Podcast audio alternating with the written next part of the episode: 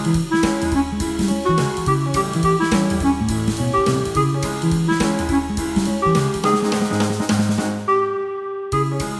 pri počúvaní zápisníka klubu knihomilov.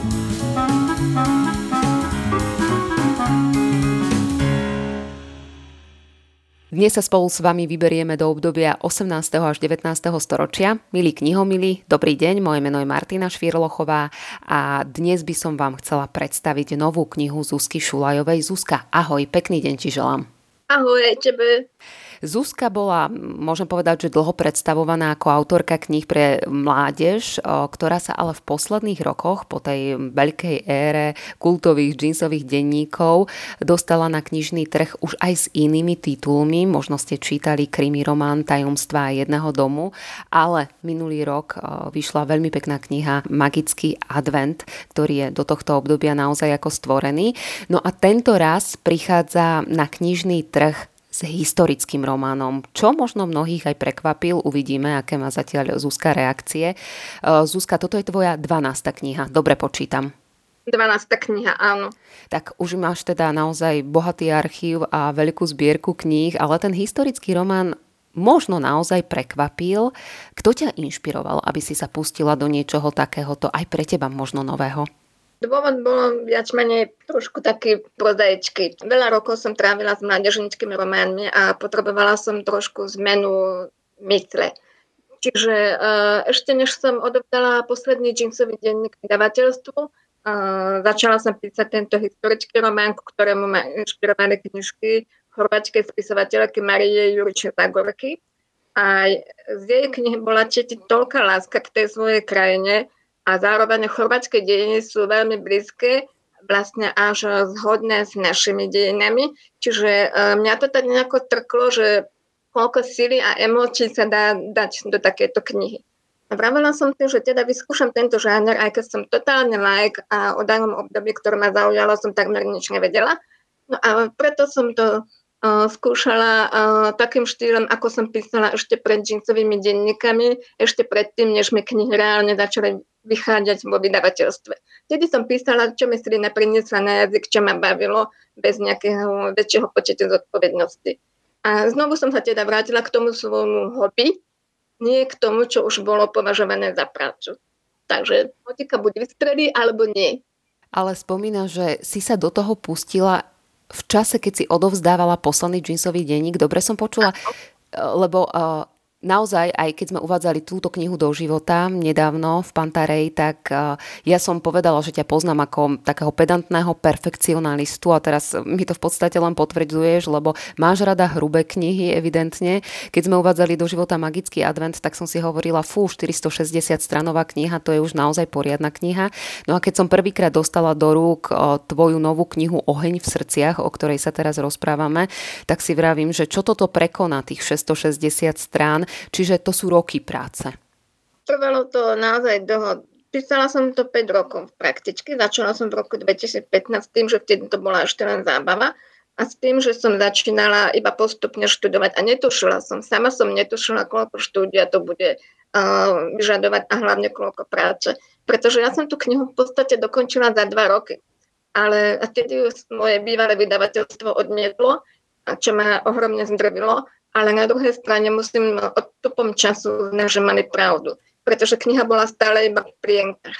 A tým, že som ju odložila, čo je mimochodom najlepšia rada, ktorú som ja ako spisovateľka dostala, odložiť svoju vlastnú knihu aspoň na rok, po roku sa k tomu vrátiť a potom si prečítať, ako to bude pôsobiť vlastne tým odstupom času. A skutočne tam človek potom uvidí také množstvo nedostatkov a chýb, že som pochopila, že čo je tam dle, nielen po obsahovej stránke a štilističke, ale aj e, tej vedomostne, že som absolútne like a bolo to tam veľmi cítiť. Uh, chybali tam, uh, chybala tam etika v tedajšej doby. Skrátka také tie dobové informácie, ktoré si neprečítaš v nejakej encyklopédii z 8, o 18. storočí. Takže bola to skutočne práca až takého rozmeru, že keby som vedela, čo ma čaká, tak sa do toho asi nepustím.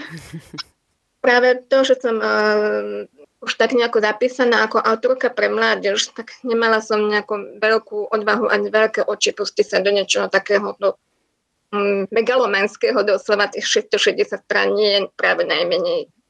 Spomínaš teda, že tú knihu ti najskôr vrátili, potom si ju prepracovala a to by ma aj zaujímalo, čo bolo v tej fáze, čo všetko si prerábala, čo si vedela o tom období, lebo obdobie francúzskej revolúcie, ktoré ty v knihe spomínaš, naozaj poznačilo aj naše zemepisné šírky, ale čo si o tom období vedela ešte predtým, ako si sa pustila do písania a čo si si všetko musela naštudovať možno aj potom, ako ti prvýkrát z vydavateľstva prišla tá zamietavá odpoveď?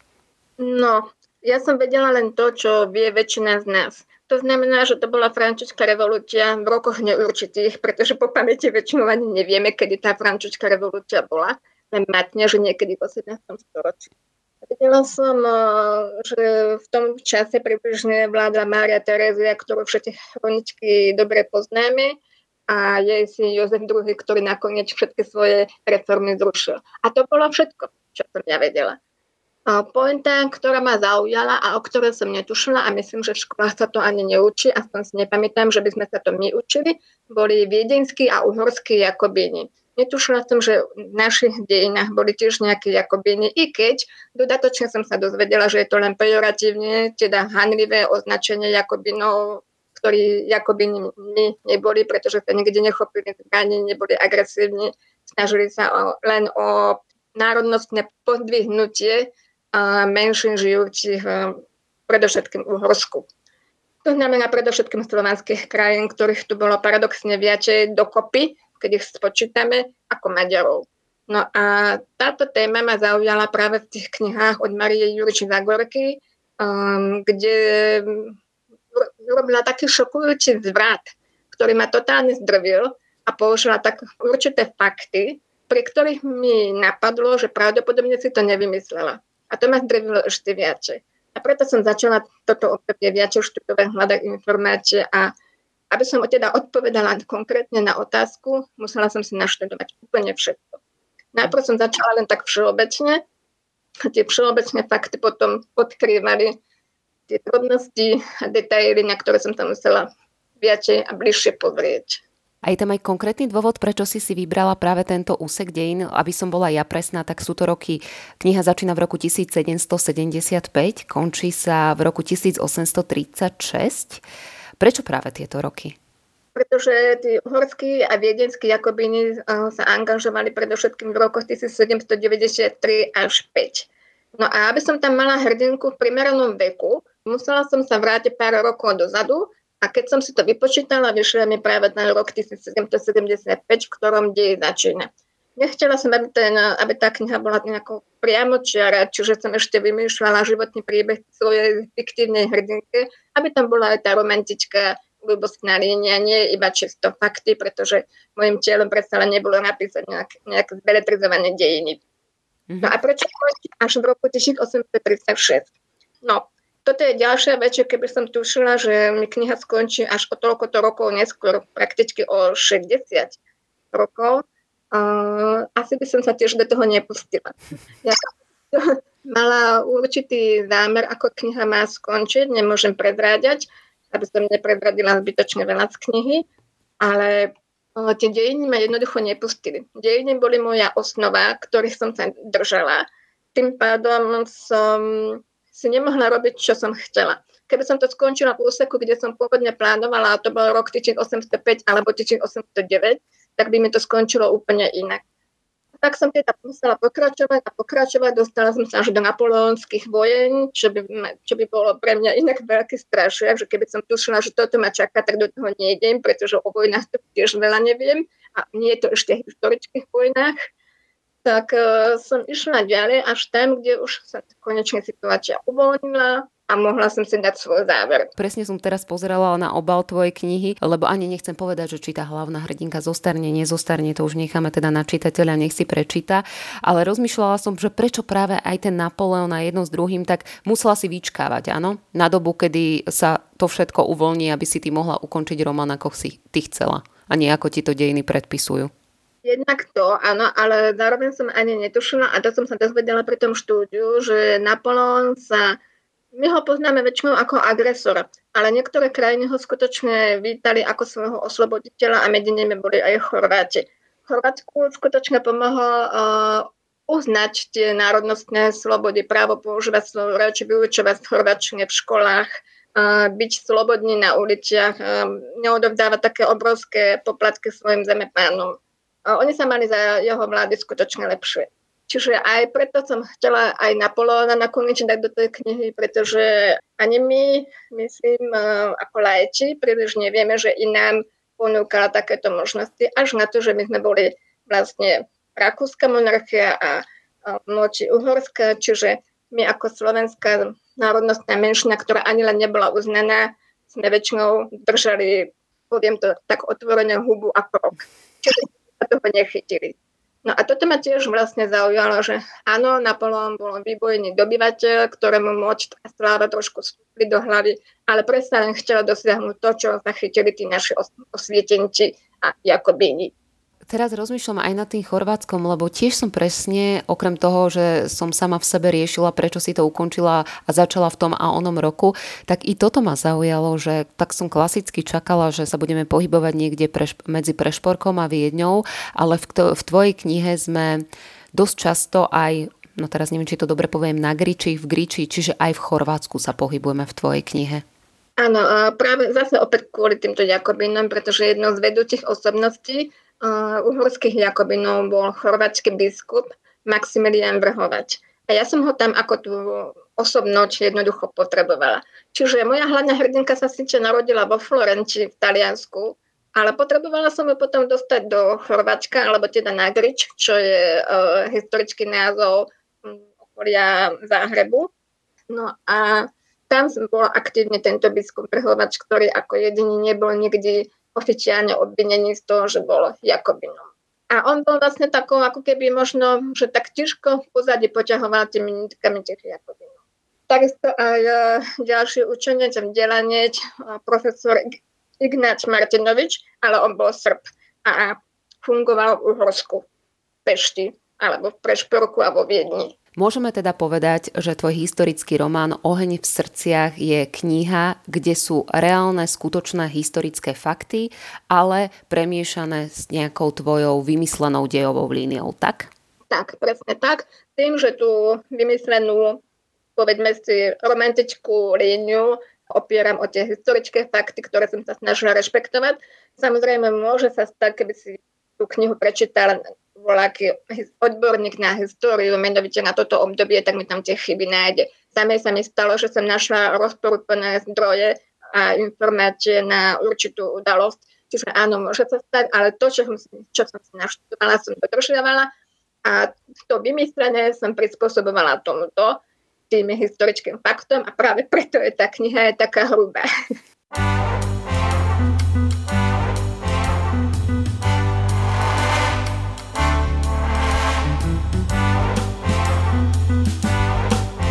Zápisník klubu knihomilov. Dnes hovoríme o novom románe Zuzky Šulajovej Oheň v srdciach. Jej najnovšia v poradí už 12. kniha má privlastok historická a ponúka slovenskému čitateľovi zaujímavé a dobrodružné čítanie spohnutých slovenských dejín. Čiže Zuzka, tvoja kniha je historický román, ktorý je z časti vymyslený, ale tie konkrétne historické fakty sú skutočné. Vďaka tejto knihe máme aj možnosť poznať, ako vlastne žili ženy v tomto období. Podľa mňa to teda nemali vôbec jednoduché Chcela si poukázať aj na toto? Neviem, či poukázať. Ja som to brala ako fakt. Skrátka, že nemali v tedajšej dobe úplne iné práva a iné postavenie a museli sa prispôsobovať nielen na politike, ale aj mužom. Boli viac menej, nechcem povedať, že vecov, ale jednoducho ten život pre ne bol úplne, úplne iný od dnešných. Svojím spôsobom sa mi to páči, je to nejaká romantická predstava, že muži boli mužmi, žena sa o, ne, o nich mohla oprieť, samozrejme, pokiaľ mala šťastie, pretože ani manželstva väčšinou nebývali o tej láske a pošťastilo sa to väčšinou iba tým pár vyvolením. Tvoja hlavná hrdinka Katarína si užila aj obdobie obyčajného sedliackého dievčaťa, aj obdobie na kráľovskom dvore. Keby si sa do tých rokov vrátila ty, čo by si brala? Veľmi ťažká otázka, pretože v podstate ani jedna trieda to nemala jednoduché sedliačké dievčiny veľmi tvrdo pracovali, ale zase paničky často boli manželkami a doslova slúžkami močných mužov, ktorí sa k ním nesprávali nejako nežne.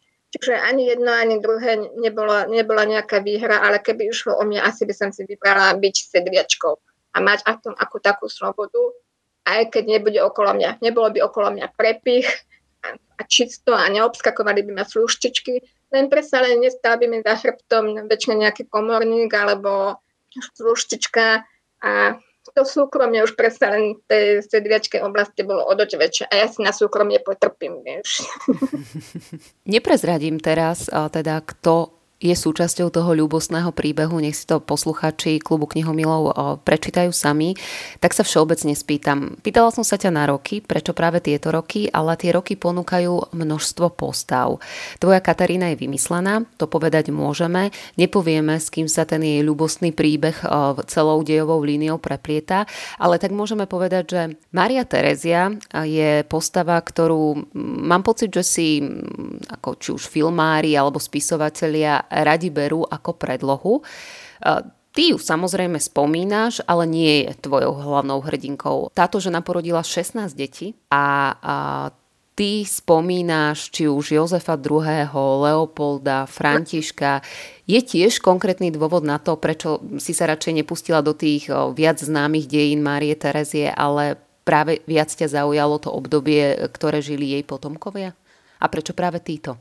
Tak títo práve preto, lebo som písala o období, keď vládili práve títo, teda Jozef II. Leopold aj František. No a zároveň, čo ma tešilo najviac, bolo to, že všetci veľmi dobre poznáme Máriu Terezu a Jozefa II. vďaka v škole, ale už nevieme poriadnejšie nič o Jozefovom súkromí, respektíve o tých pohnutkách, čo ho viedlo k tomu, že zakladal novú a novú reformu za reformou, čím si popil celý národ a vlastne svo, väčšinu svojich spolupracovníkov a štátnikov. My sme sa učili napríklad len to, že um, on vytvoril tolerančný patent a zrušil nevol, nevoľničstvo.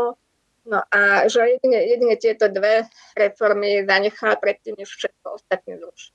Nič sme sa neučili a mne prišlo veľmi zaujímavé uh, sledovať jeho život, keď som sa toho pohrúžila. Že on bol vlastne nemilovaný, napriek tomu, že jeho úmysly boli čisto dobré. Akurát, že predbohol svoju dobu a nemá šancu nejako s týmto uspieť, nie tým tempom, ktoré on zvolil.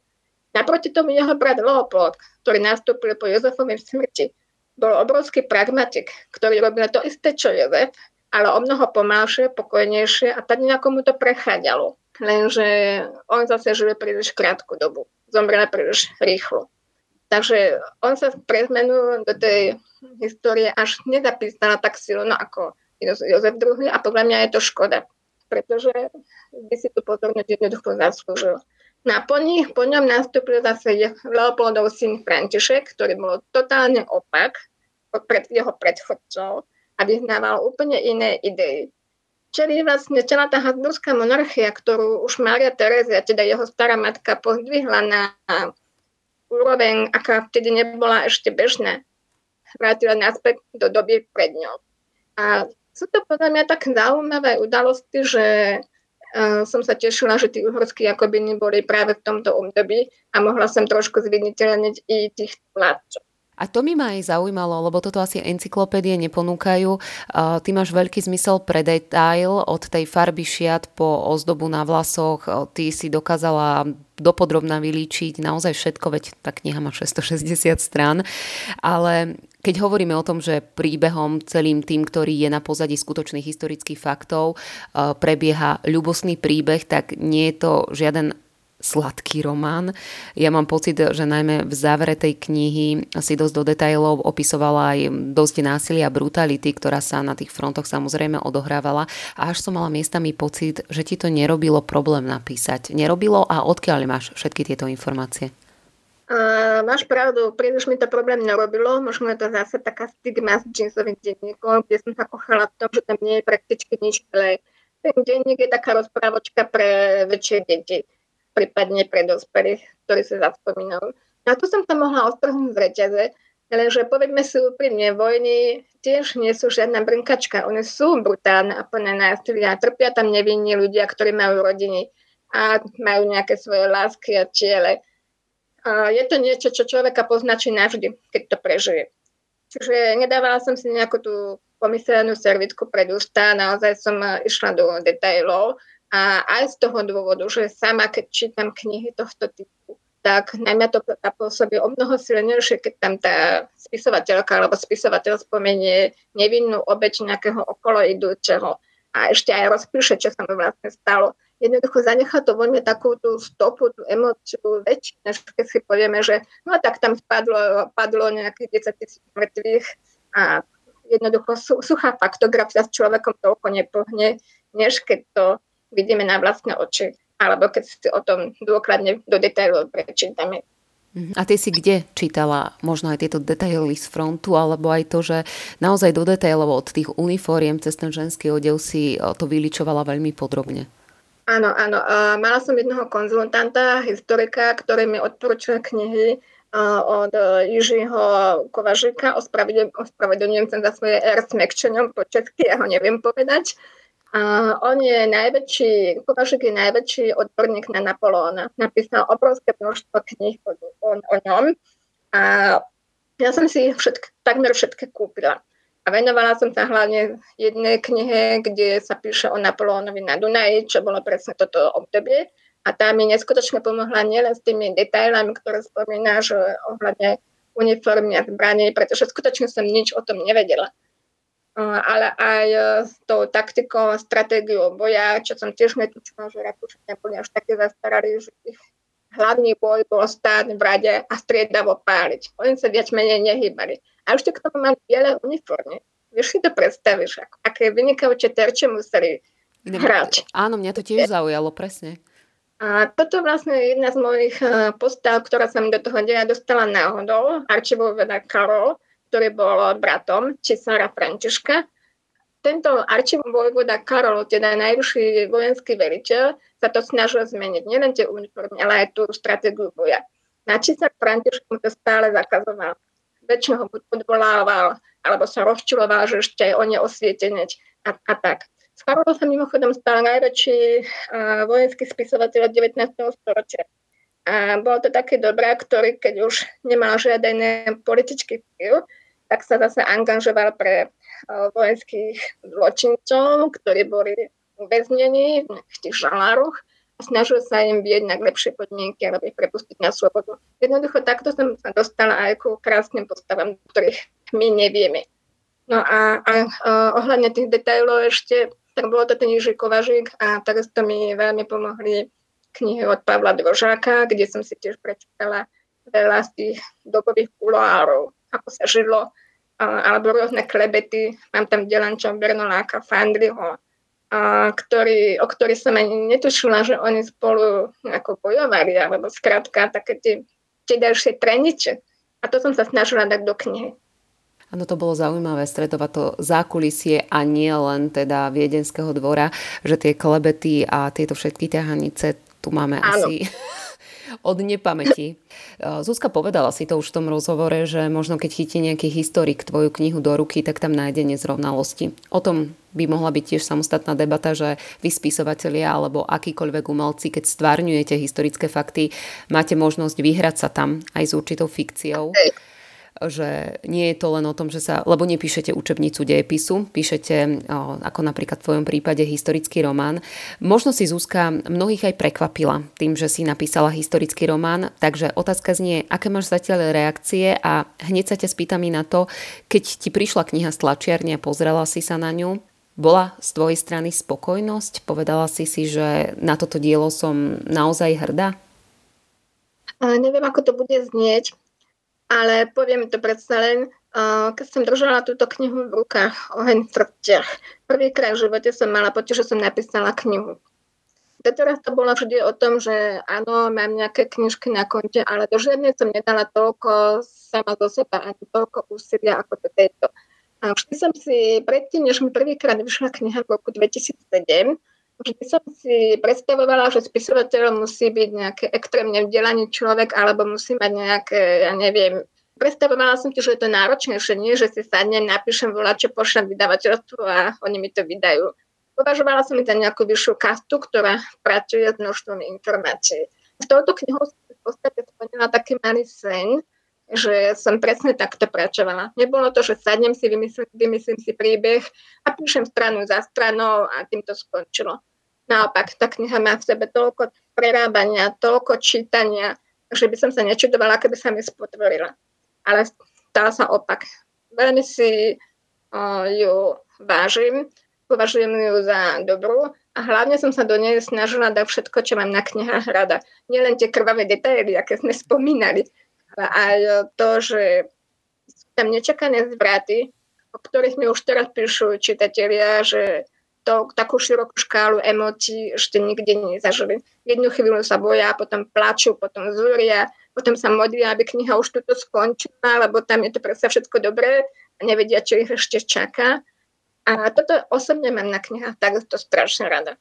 Jednoducho netušiť, či mi tá postava vôbec prežije, čo s ňou bude, s kým skončí. Nemám rada také tie sladšie romány, kde od začiatku vieme, že tak toto bude láska a na konci si spadnú na konci knihy si padnú okolo kroku. Tie reakcie zatiaľ predsa len tie tvoje čitateľky, ale aj čitatelia odchovaní na džínsových denníkoch alebo na takom, ja to nazvem, že láskavom románe Magický advent. Teraz im ponúkaš niečo, čo je absolútne iné. Berú to? Som prekvapená, že berú. Boli reakcie, kedy písali, že ich nebaví dejepis, nemám radi históriu, už vôbec ne politiku a nie je to obdobie uh, delančov, slovenských delančov, čo mimochodom ani mňa v škole nebavilo. Absolútne. Toto obdobie na dejepise alebo literatúre, tak som si držala hlavu v rukách, že Ježiš Mária, lebo to bola nuda. No ale práve touto knihou som sa snažila ukázať to, čo som sama zistila pri tom štúdiu, že je to ohromne zaujímavé, len to treba pološtiť a získať aj tie dobové informácie v pozadí, čo sú ktoré vlastne my žijeme v bežnom živote. Nie len tie suché fakty. Čiže ja som sa hrozne bála tých reakcií, pretože áno, asi sa väčšmi od svojej pôvodnej tvorby vzdialiť môžem. Ale zatiaľ sa dá, že, to, že mi to prechádza a že sú veľmi spokojní. Dokonca boli reakcie, kedy sa z mojej knihy úvodovkách zbláznili a to by chceli ešte niečo také podobné, lebo ešte nikdy nezažili takú širokú škálu emócií za to som veľmi vďačná. Oheň v srdciach je nová kniha Zuzky Šulajovej. Zuzi, nech sa dobre predáva, nech sa dobre číta a samozrejme nech sa dobre aj píše. Ďalšia kniha mimochodom, aká? Už môžeš prezradiť? Oh, ja nerada rozprávam o tom, na čom práve pracujem. Momentálne je to síce zase mládežníčka knižka, ale či z nej niečo bude, to sa uvidí až s časom. Pretože ja to síce hovorím za každým, ale stále sa môže stať, že raz tá kniha predsa len nebude a pritom som hovorila, že bude. Nemám to jednoducho rada. Skrátka, mládežnická kniha, ktorá by mala byť opäť niečím iná ako moje doterajšie knižky. Ale Uvidíme. skrátka píšeš aj v tomto Píš. období. Áno. Tak, Zuzi, nech sa ti dobre píše, ja ti želám pekné vianočné obdobie, želám ti veľa úspechov a najmä pevné zdravie a ďakujem veľmi pekne za tvoj čas. Ahoj. A ja ďakujem za všetko. Ahoj a tiež krásne Vianoče, šťastné a veselé hlavne.